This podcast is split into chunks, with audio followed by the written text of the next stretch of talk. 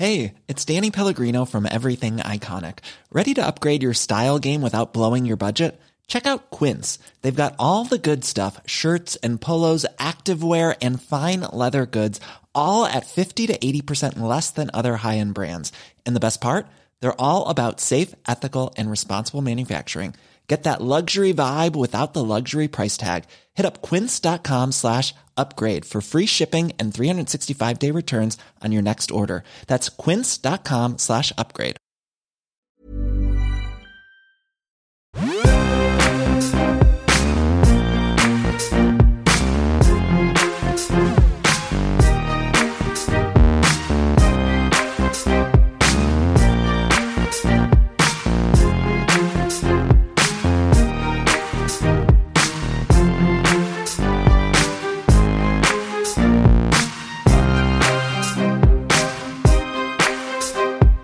Okay, hello, and welcome to a special bonus edition of Wiki Shuffle, um, where we take a bit of a departure from our normal format. Um, and what we're going to do is every once in a while, um, we're going to take it in turns to us, for us to each suggest a, um, a particular Wikipedia article that we found on our travels through Wikipedia that we think is particularly interesting that we can have a little bit of a conversation about. So the random element has been taken away, and this week has been Jack's turn um, to choose an article that he likes the look of, and we're going to have a chatter about. Um, so my name's Philip Sharman, and um, I'm hosting this week, and I'm joined, as always, by Chris Wallace. Hello. And Jack. Hello. And we're going to take a look at a particular article um, that we've predetermined this week, um, and that article will be. This is one that I I've picked because a because I think he is one of the most entertaining people of all time, and b because um, I know that neither of you are particularly big football fans. Mm. So I thought I would That's true. share a bit of football knowledge and Okay. try and get you enthusiastic about the, Well, this the is what sport. it's about. This little departure, so we can learn things. It you is, want yeah. us to learn. Yeah, you and Phil are both going to bring in stuff that, that you really enjoy, and we'll Hmm. we'll discuss that. But yeah, I thought this was this is just an unbelievably entertaining man. Okay. Okay, So we'll, well, we'll see what you think. let's learn a little bit about Robin Friday. Robin Friday, who I've never heard of Nope. before. No idea. Robin Friday, um, who lived from the 27th of July 1952 to the 22nd of December 1990, was an English footballer who played professionally as a forward for Reading and Cardiff City during a career that lasted four years in the mid 1970s. Born and raised in Acton, West London, Friday was scouted but not retained by four professional clubs during his teenage years. After appearing for local semi professional sides in the Isthmian League, he joined Charlie Hurley's 4th Division Reading team in 1974. He quickly became a key player and helped Reading to win promotion to the 3rd Division during the 75 76 season. Friday's on field performances were regarded as excellent, and he won Reading's Player of the Year award in both of his full seasons there, as well as, well as being the leading goalscorer. However, his habit of unsettling opponents through physical intimidation contributed to a heavily tarnished disciplinary record. Friday was also known off the field for his heavy smoking, drinking, womanizing, and drug taking. He had started off with such a glowing career, and I thought this is going to be one of those uplifting stories. This but now, it. now we're back into the debt. And there, there is a biography of him written, um, and it's uh, it's called "The Greatest Footballer You Never Saw." Hmm. Um, and, and yeah, his his tendencies certainly went a long way to um, to make sure that no one ever did see him. I think if he did stick at it, he would have perhaps been a household name. But, um, it wasn't to be, as we will discover. So yeah, we mentioned that he played for four teams throughout his youth career: Crystal Palace, Queens Park Rangers, Chelsea, and Reading. Um, in his youth career and in his senior senior career, um, started with Walthamstow Avenue, moved to Hayes, then Enfield, then back to Hayes and Reading and Cardiff City, um, taking us through to 1977. Um, Okay, so looking at his actual life, Robin Friday and his twin brother Tony were born in Acton, West London on the 27th of July 1952. Around the age of 10, Friday possessed notable ball skills and, according to his father, could flick an orange up onto his neck, balance it there, and then let it roll back down his body and catch it on his foot. As well as football, Robin played cricket to a high standard, boxed, and played tennis. Despite their many similarities and common interest in sports and football in particular, the twins were wildly different in academic terms. While Tony did well at school, Friday was uninterested and, according to his brother, was always bunking off, having birds around the park. Having What a character. He left school at 15 a year before Tony and began training as a plasterer. Uh, Friday lasted two months as a plasterer before moving on to become a van driver for a go- grocery farm. Grocery farm? Grocery, firm. Then a window cleaner. His laid back attitude and indifference was already clear. In his father's words, he didn't care. It's a good quote there. You really want to get a quote that just gets to the pinnacle of a person's being. Um, and that was it. As far as his dad was concerned, he didn't care. Uh, Friday regularly stole by this time, but despite numerous convictions, did not go to a detention centre until he was 16, having been caught hold stealing. He's not, this is all before happened before he was 16. This is at 16. he was a plasterer before he was 16. a plasterer, a van driver, and a window cleaner, um, and thief. Um,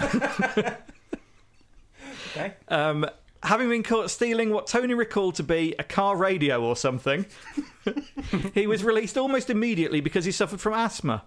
How does that work? I must bear that in mind. I suffer from I asthma. I'm just Yeah. going to go wild now. yeah, that, that's fine. You will just get out of prison no matter what you do. You go, I've got asthma. Well, never mind then. The 1970s, they did let you off with a lot back then, so I don't think it, I don't think it would wash this uh, in this day and age. However, after he reoffended three months later, he was sent to Feltham Borstal, where he served 14 months. During his time there, Friday became stronger and fitter and also starred for the Borstal football team. He. After his release, Friday returned to Acton and met a local black girl named Maxine Dougal. I'm not sure that's an important detail. Uh, it, kind of, it kind of is. Kind of is. um, We'll- we'll whom, that. whom he got pregnant. The local controversy surrounding the interracial relationship. It is a different time. I It's forgot that it was a time. different time. Yeah, where Um, people were stupid. yeah. The local controversy surrounding the interracial relationship caused the couple and their circle of friends to be isolated socially and even led to a physical attack on the whole group one night at an Acton public house. Despite this and the opposition by both sets of parents, Alf refused to even attend the wedding. They married both aged 17. He's got a lot He in, hasn't has, he? yeah. This is a 17 year old boy we're talking mm. about. By 17, I had like.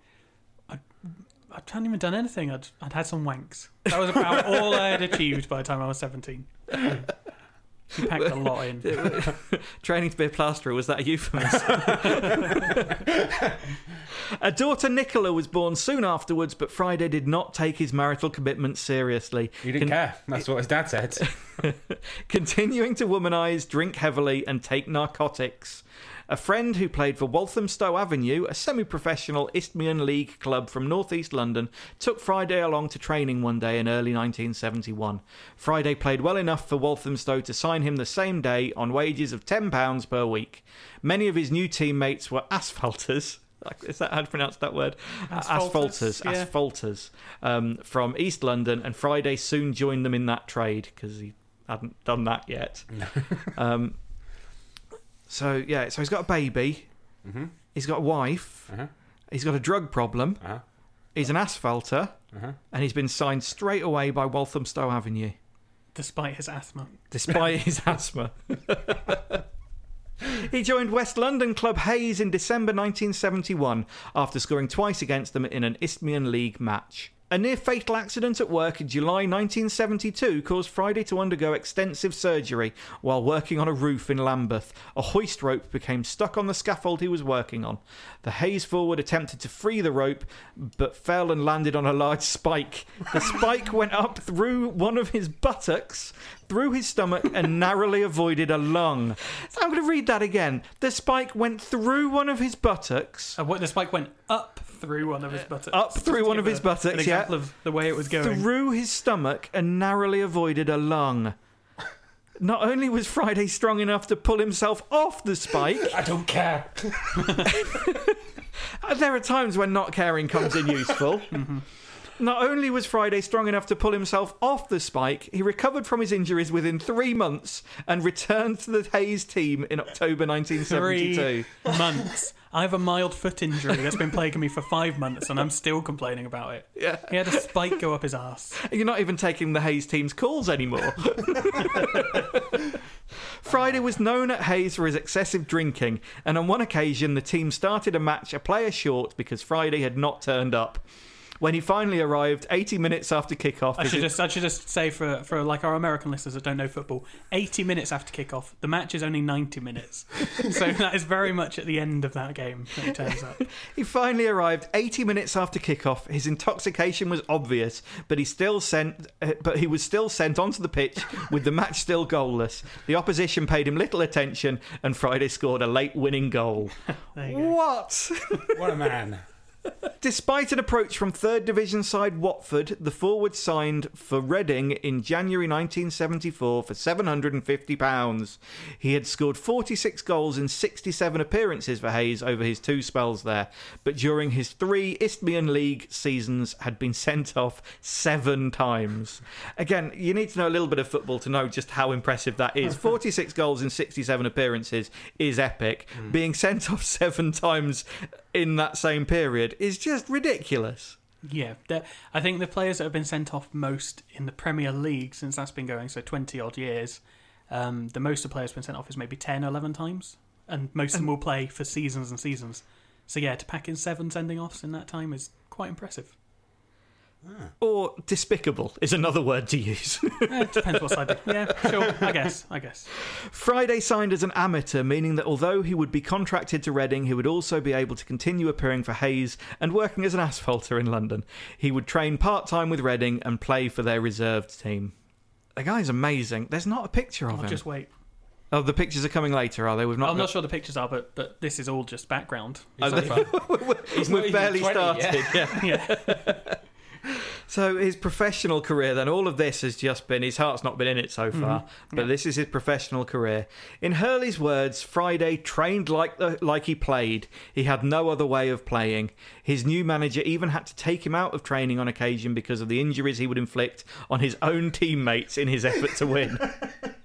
Friday's technical ability made him very popular among Reading supporters and press men alike. The Reading Evening Post reported of Reading's 4 1 victory over Exeter City in February 1974, Friday's first match as a professional, described his performance as sheer magic as he scored twice. The report also called Friday's first goal of the day glorious. He collected the ball wide on the left wing, took it past four Exeter defenders, and then fired the ball low and hard into the opposite corner from the edge of the penalty area. Friday was conspicuous in his professional ranks for never wearing shin pads and for his resistance to physical harm. No matter how badly he was hurt, he would always get up and continue, no matter how deep that spike went. Wow. Not wearing shin pads is just. It's like not wearing a, a helmet if you're riding a bike. Yeah. If you fall over, your head's going to get smashed. Huh. It's the same on the football pitch. If anyone goes near your shins, they're likely to, to suffer some Why serious did he, damage. did he so- just not like it? It's just a hard man. He was just like, I don't need shin pads. My shins are indestructible. Okay. Just a misguided hard man. Despite his immediate impact on the pitch and the upturn in Reading's form, Friday's off the field activities unsettled some of his teammates. Most tolerated his lifestyle because of his importance to the team, but some, particularly defender Tommy Youlden, were sceptical. He drank extremely heavily, favouring American Colt 45 malt liquor, and his antics during his drinking sessions caused many landlords to lose patience with him. For example, Friday was barred from Caversham's, Cra- Caversham's Crown Public House after he ended a night there leaping between the tables and dancing on the bar. The Boar's Head in Reading banned him on 10 separate occasions. On one night, after the pubs closed, Friday and a friend, Rod Lewington, went to an all night club called Churchill's where they could continue drinking. When they entered, Friday, wearing a long overcoat and hobnail boots, walked onto the dance floor and removed the coat to reveal he was wearing nothing underneath. he then he then began to dance completely naked apart from the boots. What a man. Okay. Wow, there's a there's a lot going on here. There is. I'd be shattered. Yeah, uh, that's the thing. He's right. So at the minute he's he's playing.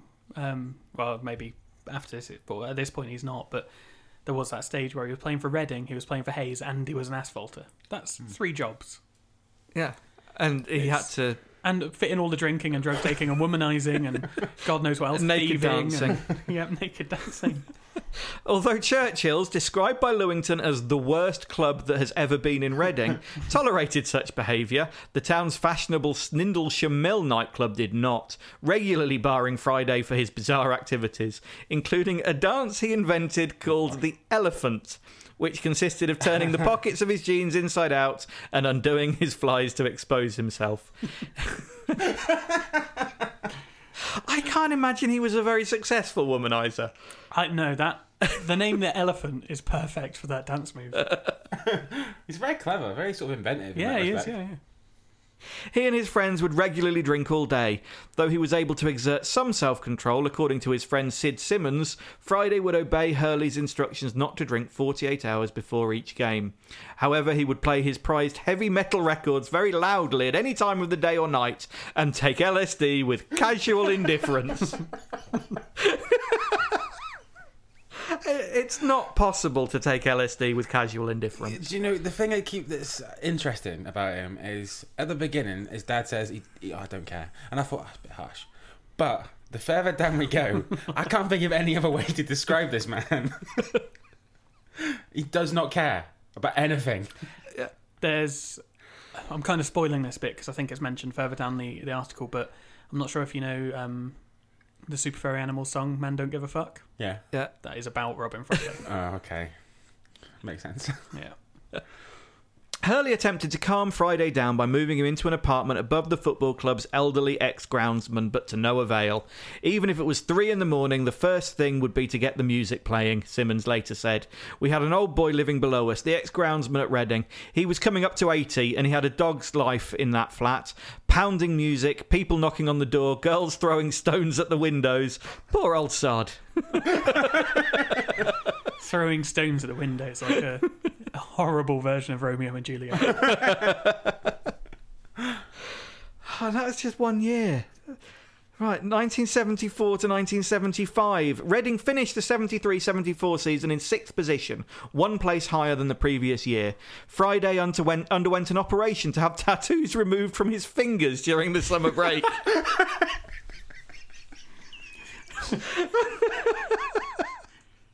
And afterwards joined a hippie commune in Cornwall, neglecting to inform Reading of this latter decision. He was absent without explanation when training started for the next season, arriving only on the day of a closed door friendly against Watford. Despite his lack of training, he far outperformed the rest of the team. Unbelievable. I, I, I can't believe I have not heard of this man before. Yeah, yeah. I don't. I don't think. I think there's a lot of football fans out there who haven't heard of him. But he's. If you're talking sort of seventies sort of glamorous footballers, womanizing, drug taking, drink, uh, drinking, it's just George Best. Yeah, but But George, George, Best, has George got Best is a pussy compared Yeah. to this. Yeah. Where where were his finger tattoos? Yeah. By This, Sep- this guy is like. He's joined a hippie commune, and at the same time, he could batter anyone. There's. You're either one or the other normally. He can he can do both, and no one's going to touch him. By September 1974, he was attracting the interest of First Division sides Sheffield United and Arsenal, so he wasn't going unnoticed. Friday's behaviour on Reading away trips was unpredictable and erratic. No. But unsurprising. In the words of teammate John Murray, some of the things he did were funny, but other times were just mad. On the way back from one match, the team bus pulled over for Friday to go to the toilet, and on getting off the coach, the forward noticed that they were beside a cemetery. Friday jumped over the wall and stole some stone angels from a grave, intending to place them beside the club chairman, Frank Waller, who was sleeping on the coach. when he returned, however, Hurley sternly told him that you must never, ever desecrate a graveyard. That is one of the main rules, isn't it? prompting him to obediently return the statues he'd just not been told before. Wayne, write that down. Put that in the book. On another occasion, Friday reacted to the news that a teammate had smuggled a girl into his hotel room by kicking the door in. Later on the same night, he walked into the bar carrying a swan that he had found on the hotel grounds. Is this real? This is real. During an FA Cup tie away against Swindon Town on 23rd of November, Friday began to have trouble breathing and despite leaving the game for 5 minutes to recuperate with an inhaler, was eventually forced to come off for good, coughing violently. After recovering from what was reported to be a chest infection, he returned to the team on 28th of December, having missed 4 matches and marked his return with his side's only goal in a 3-1 home defeat to Stockport County. Reading dropped to 12th place on 6th of January 75 and were only 3 points above the re-election places. However, by the time they took on Workington at home on 3rd of February, they had risen to 10th. Reading won 3 0, with Friday scoring the third goal with a spectacular header. Diving the full length, barely a foot off the ground, Friday risked his life and limb to head home a truly memorable goal. He wouldn't have seen it as a risk. I mean, unless there was a massive spike underneath him, and even then. True to form, he had to spoil things for himself by oh. getting booked three minutes later. this victory marked the beginning of a run of six wins out of seven games, after which the side was once again challenging for promotion into the third tier, hovering between sixth and eighth place for the rest of the season. By 11th of April, promotion looked improbable, but Friday was still overjoyed after scoring the last minute winner in Reading's 2 1 victory over Rochdale. In celebration, he ran behind the net and kissed a policeman. the policeman looked so cold and fed up standing there, he explained to the, that I decided to cheer him up a bit. However, in the dressing room after the game, he said privately that he wished he hadn't done it because I hate coppers so much. Reading eventually finished the 74 75 season in seventh place, five points behind the promoted teams. Friday was the club's top scorer for the season with 18 league goals and 20 overall and was voted Player of the Year. Why has he been sort of deleted from history? He has. It was just Reading were not a big team back then. Hmm. Um, and you'll you'll see he does he doesn't end up going on to Arsenal or a big team. So it's Oh, God. Well, he just he was just never in the top division. I'm so not an expert on narrative structure, but judging by the course of this, it doesn't end well. You- Nah, you- it doesn't. It There's doesn't. no way that this can end well. Um, there's a there's a quote here from the Reading Evening Post match report um, of the 13th of September 1975. Um, His face looks as though it had been trampled on by a rugby squad, and that was before the game. Friday's explanation: "My missus hit me with a can of beans." Friday's fine form continued into the 75 76 season. After their 4 2 victory over Hartlepool United on, 27, on 23rd of September, Reading were top of the 4th Division, having won four games in a row. Friday, meanwhile, was the club's top scorer. The next game was against Bournemouth on the 27th, and although Reading won 2 1, Friday was sent off after 79 minutes. By this time, the forward was overwhelmingly popular among Reading's fans, whom he had endeared himself by performing a lap of honour after each goal he scored. A vital fixture on 31st of March 1976 pitted fourth place Reading at home against Tranmere Rovers, who occupied third spot. Internationally experienced referee Clive Thomas took charge of the game. Friday, who had already scored 18 goals that season, rose to the occasion with an effort that has been described by many sources as one of the greatest ever scored.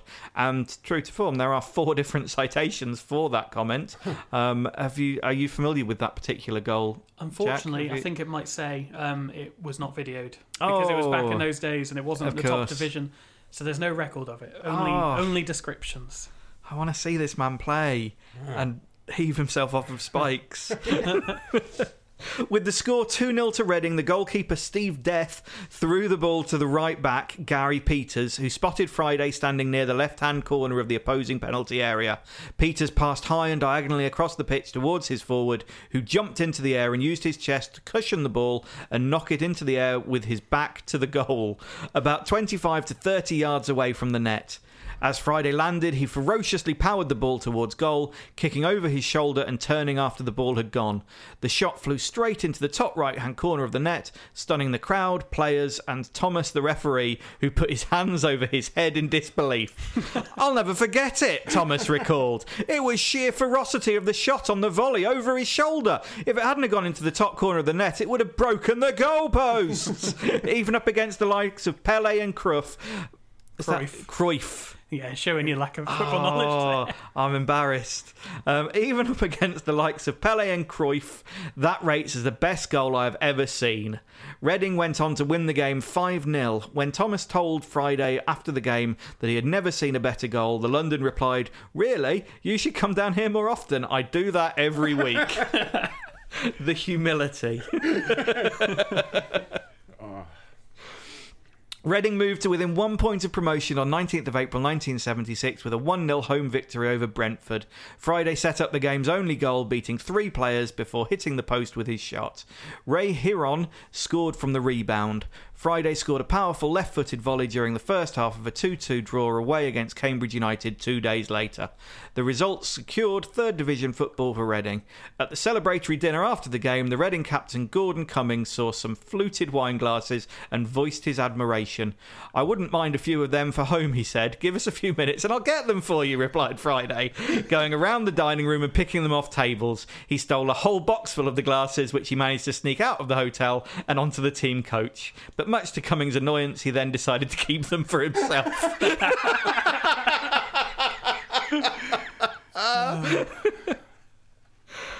this guy's amazing, but terrifying. I don't want to have ever I want actually to met be his him. best friend. The no, You that do. You want someone like that who is your friend. You want uh, someone like that. no. Oh yeah, I would love to have him as my best friend. I, I I'm happy being aware of the exploits from a, as far a distance as yeah, I think possible. I think me and Phil are both sort of we, we keep out of scary places, but you I you enjoy Yeah. scary pubs. and- Embrace the darkness. yeah, Yeah, he'd feel welcome at home with some of the pubs I go to.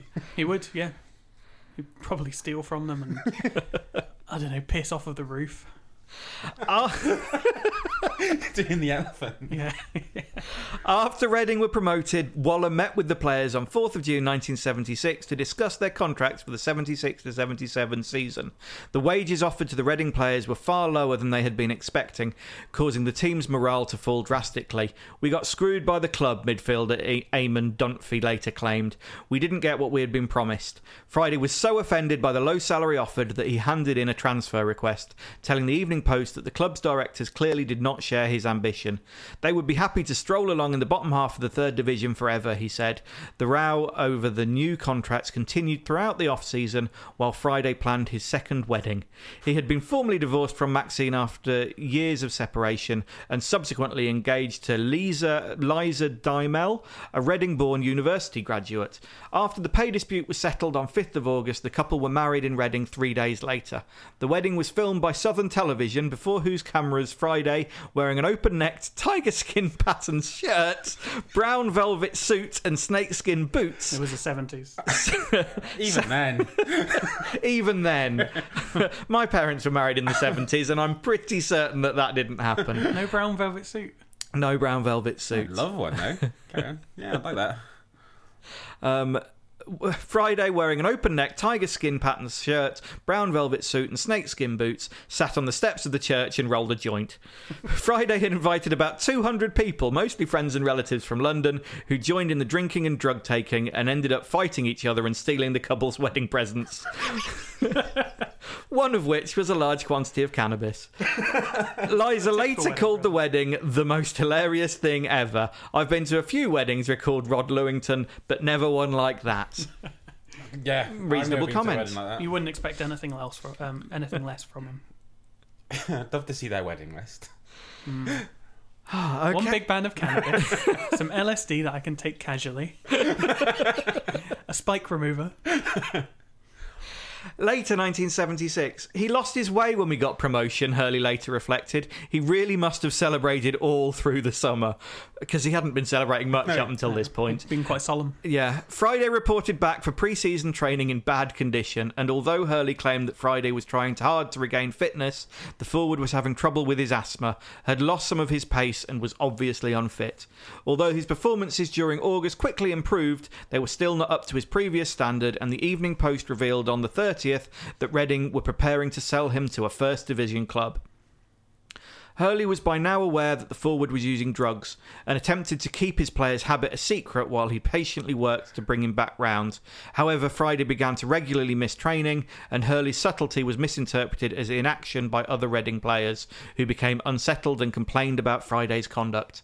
The club became increasingly minded to sell him, but although top flight clubs Queen's Park Rangers and West Ham United were interested, they were reluctant to buy because of Friday's temperament. In Down's words, they were sure they couldn't they weren't sure they could handle him. By the end of October 1976, Hurley had given up on attempting to rehabilitate his player, believing that the only solution was to sell him to a bigger team. Friday was made available for transfer at his own request on the 28th of October. Reading's asking price stood at £50,000, and the first transfer offer came from second division side Cardiff City around mid December. Cardiff boss Jimmy Andrews bid £28,000, only half his offer a year before, which Reading's directors accepted, wanting the troublesome player off their hands as quickly as possible. Friday was reluctant to go to the Welsh, Welsh club, saying that it was too far from home, that he wanted to go to a first division team, and that he wanted more money than was being offered. However, when Hurley told him that unless he went to Cardiff he would be released, he agreed and travelled to Wales in December 1976. Ah, I'm starting to feel this the, the decline now. And yeah, I can feel him going a bit. There's an arc. Yeah. There's an arc that we feel that we, Yeah, we might yeah, be. it- yeah. I think this down. would be, this would make a great film. Oh yeah, that's what I've been thinking all the way through. The most obvious thing would be to like get Tom Hardy or someone to do it. He Yeah. does so many of these. Yeah. That's because. Hardy is the Hardy is the most obvious casting choice for just about any He role really that might be going. especially if like the For- things like this. yeah, for any man aged between 25 and 50, you would want like to the- cast Tom Hardy. He's like the rich man's Vinnie Jones. it's like if you want someone like Vinnie Jones but better, you'd get him. I think he could, yeah, he could do a good job. Um, but it, I mean, the only problem is that none of this feels realistic at all.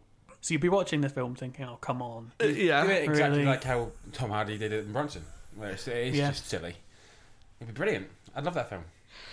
On arrival at Cardiff Central Railway Station, Friday was arrested by the British Transport Police for having travelled from Reading with only a platform ticket. Andrews bailed his new player out of police custody and took him to Ninian Park to sign the contract.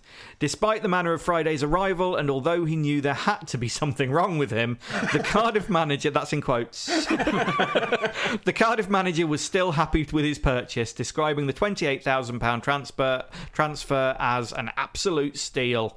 After a long night of drinking the night before his Cardiff debut, Friday lined up against Fulham on 1st of January 77. The Fulham defence included former England captain Bobby Moore, but Friday marked his first match for the Welsh club with two goals. He also squeezed Moore's testicles during the game as Cardiff won 3 0.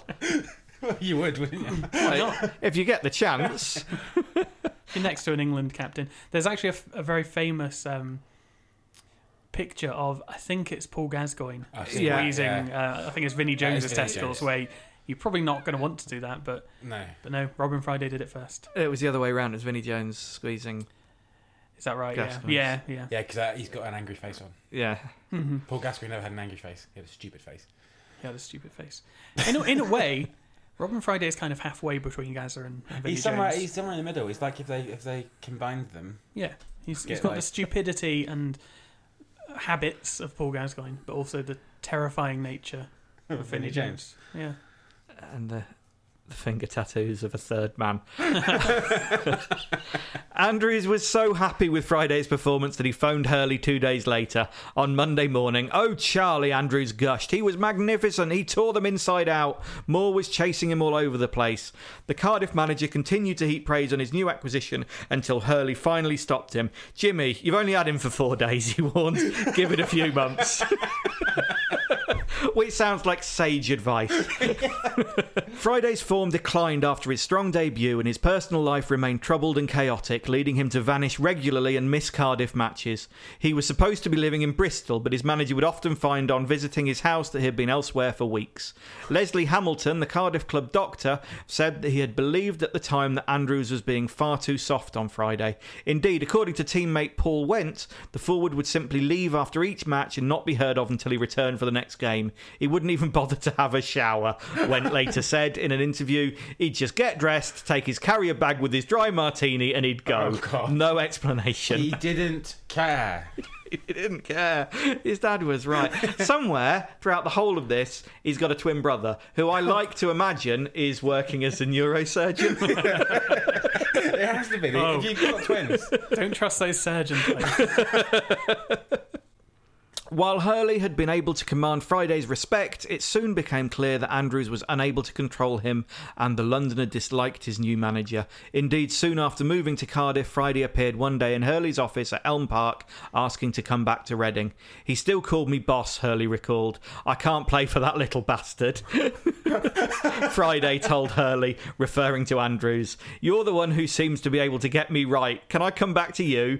Hurley replied that although he would be happy to have Friday back on the team, the club could not afford to repay the £28,000 transfer fee to Cardiff, so he'd have to go back and continue playing there.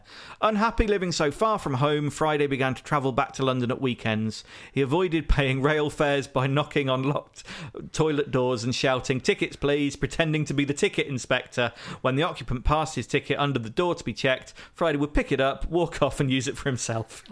Which is pretty So genius. sh- it's a genius, but it's a shitty thing to do. it, is a shitty It really thing to is. But for, for a man who's quite well off, you'd Yeah. imagine. Mm-hmm. Paul Went also recalled an incident during training when he had thrown a ball out from goal and accidentally hit Friday on the back of the head.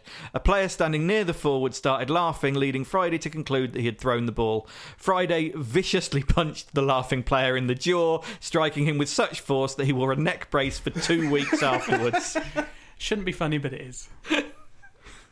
Late in Friday's first season with Wales, Cardiff took on Luton Town on 16th of April 77. Cardiff were in the relegation zone and had not won in seven games, while Luton were in fifth place in the table and challenging for promotion.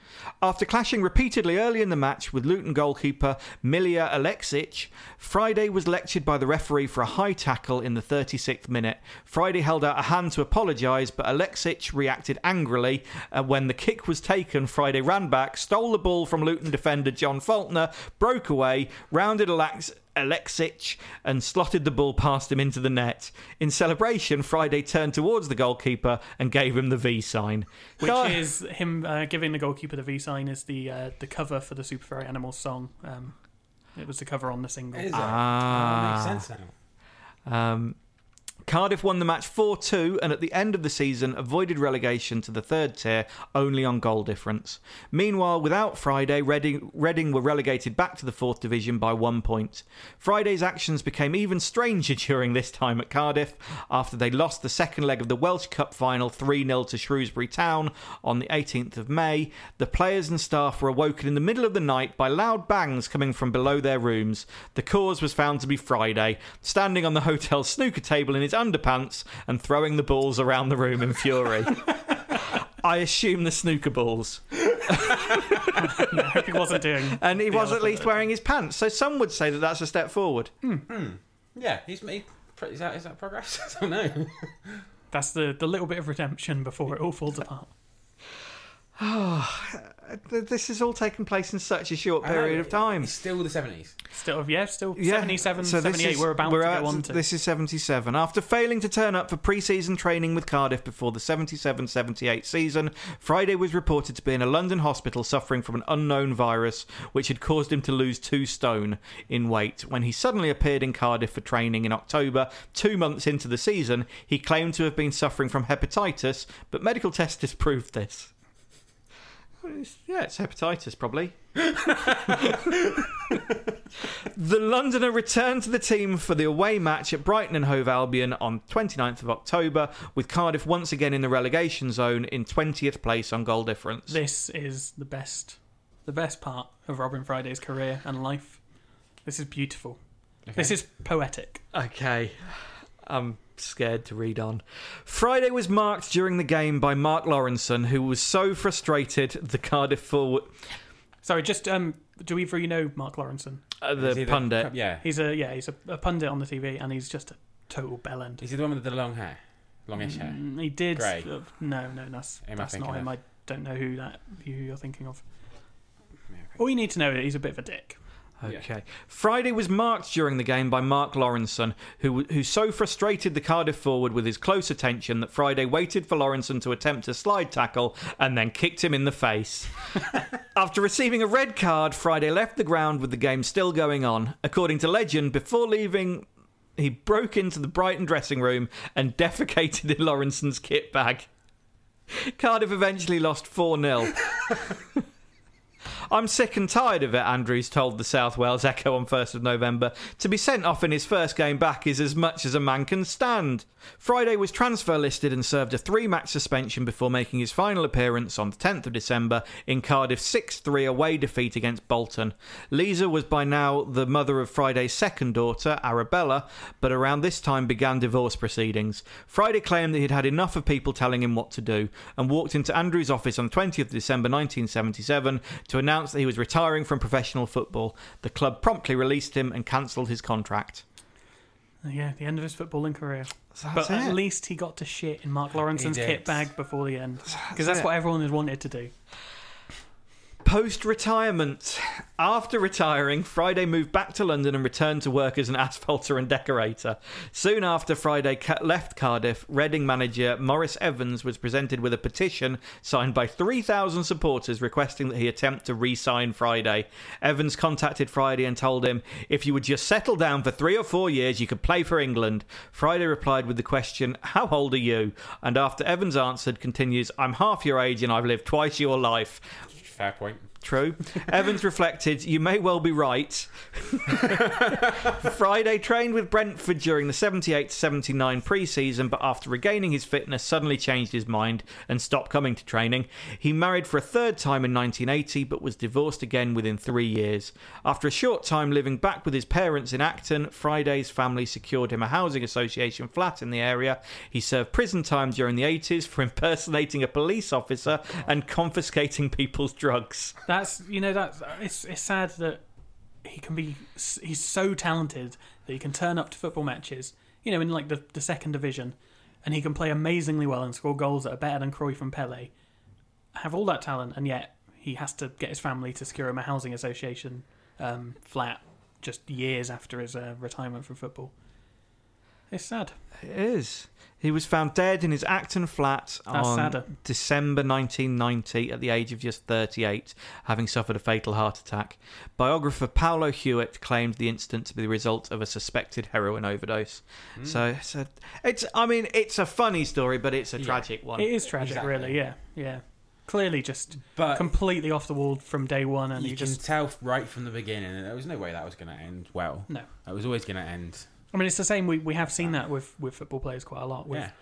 I mean, I'd hate to speculate, but we all know that Gaza's going to end meet that sort of end at some point soon, You- um, unless Well, he cleans his yeah. act up.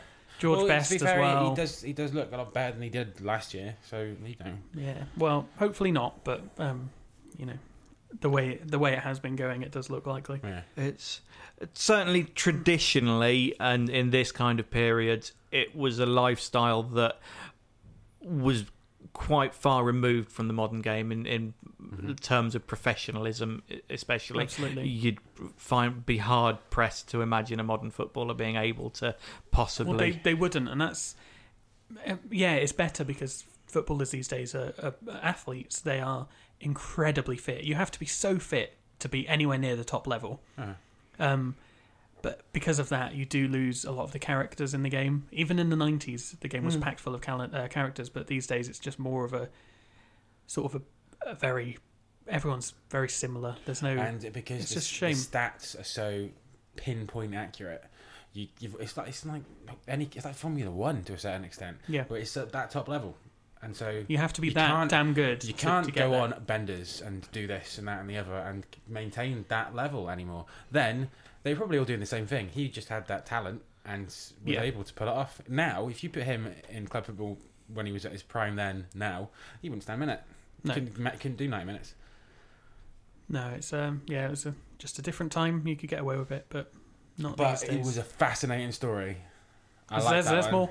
Oh, he's not. Oh, he's dead though. He's dead. Yeah, there's just there's just more There's- sort of biographical bits. Yeah, there's some stuff about his legacy here, and I think it, it's worth doing because um, he's obviously earned our respect a little. In some ways, yeah. It's like, yeah. I want there to be a, another word for respect, sort of anti-respect. Yeah, he's, a, he's an anti-hero, really. Isn't he he? is very, Very much, much, an anti-hero. Uh, Friday is widely widely regarded. I'm going to do that again because I've read a lot now. My mouth's starting to go a bit. Yeah, mine as well, and I'm not even reading. Friday is widely regarded as an unsung talent. A latterly applied nickname, the greatest footballer you never saw, was used as the title of his 1997 biography, co written by Oasis bass player Paul McGuigan and Hewitt. Uh, and that is a great book. I've read Oh, that. it's It's really good. challenge. Worth Um, reading because there's a lot of extra stuff. Obviously, it's just a Wikipedia article. This is just skimming the surface, but he had many more, many more um, adventures. It's um yeah, I think, I think I- you'd probably be able to get it on Amazon for like What 0.0, yeah, like one pence. Most uh, secondhand books on Amazon, so definitely worth checking out.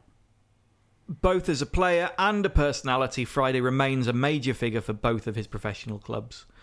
Cardiff based band Super Furry Animals used a photograph of him giving the V sign to Aleksic in 1977 for the artwork of their 1996 single The Man Don't Give a Fuck, which was dedicated to his memory and his stand against the man. And that's a great single as well. It is a fantastic single. I'm, I, um, I, I enjoy it very much, and I didn't know the, I the have story no behind idea it. who this man was. Um, This, he, uh, that song brings together three of my loves: Super Animals, uh, Robin Friday, and it's it samples a Steely Dan track as well. It's like it's just perfect. After winning the title of Player of the Millennium from Reading in 1999, and you know that's a thousand years worth of players, so impressive. Yeah. Um, he was voted the top all-time cult hero for both Reading and Cardiff in a 2004 BBC poll, with similar polls taking place at each Premier League and Football uh, League club. He was the only player to appear in the top three for two different sides. Friday was ranked first in Channel 4's list of football bad boys in August 2007, while Football 365 placed him at eighth place in a 2010, in a 2010 list of wasted talents. Friday's style of play was based around his exceptional ball skills, described by Cardiff doctor Leslie Hamilton as absolutely fabulous, and his instinctive. I don't know why Cardiff doctor Leslie Hamil- Hamilton is a trusted source there, but um, he yeah, that's a good point. Yeah, and his Ball skills. instinctive footballing vision, which enabled him both to execute flamboyant individual moves and to create attacks for his teammates. Jimmy Andrews, his manager at Cardiff, later called Friday the complete centre forward and placed him on a par with Alan Shearer, while Maurice Evans claimed he could have played for England and was at least on a level with international strikers he worked with, such as John Aldridge and Dean Saunders. Reading FC historian David Downs described Friday's style of play as really quite bizarre. It was more or less Robin standing in the middle of the field and saying, Give me the ball and I'll see what I can do with it. Which seemed to be pretty much his approach to mm-hmm. everything he ever did. Just, yeah, I'll have a go at that now. on receiving the ball, he would then turn and either take on the opposing defence single handed or run with it to the wing and cross it for a teammate. We didn't need anyone else up front, Hurley later said. They couldn't get the ball off him. He was one of those guys who could beat five players easily. Andrews agreed. Once he'd got the ball, it was almost impossible to get it off him. Friday was known for giving it his all in any game in which he played, no matter the circumstances. Hurley later said that Friday would often become furious at his teammates for not trying their best, even in training. The same training he rarely turned up for, is that right? This strong drive to always win even extended to the use of physical intimidation to unsettle opposing players, leading contemporary critics to label him a villain. Friday believed he was justified to chase victory by any means, explaining his attitude in a 1977 interview. On the pitch, I hate all opponents. I don't give a damn about anyone. People think I'm mad, a lunatic. I am a winner. There you go. and there we are. Which is a, a, a fitting epithet, That isn't was it? a very interesting tale of a very interesting man. Yeah, I, I think you should read the book. I would. It's really good. I also want to watch the film. Yep, if a film is ever made, um, I think it should. Yeah, It's even it's just as a BBC perfect- one-hour it's sort a of perfect football Yeah. story yeah. that I've never heard of before. So there you go. Yeah, it's got everything in there. It's funny, it's tragic, it's exciting, Mm-hmm. um, and yeah, it's yeah, it's got everything. My favourite bit was when he robbed the graves. You must never ever desecrate a graveyard. I've never had anyone tell me that before. Uh, no, most people don't need to be told, No. but um, just the matter of factness of it all. Um, no, that was wonderful. Thank you very much, Jack, for bringing that to our attention. Um, this will be something that we do occasionally, and um, hopefully, we will find other articles that are as um, multifaceted and thoroughly um, interesting and enlightening like that one was. Um, I hope you enjoyed it as much as we did. Um, we'll be back to our normal scheduled programming um, and um, back on Tuesday with another regular episode of Wiki Shuffle. In the meantime, um, do look us up on um, Facebook, look us up on Twitter at Wiki Shuffle Pod, um, and you can also visit our website, uh, wikishuffle.co.uk. Um, my name's Philip, and I was joined by Chris and Jack. Oh, no. Bye. Hello. Why don't you just keep that in? I've gone on autopilot. Do you want to do that again? Nope. We're leaving that in. Hello and goodbye.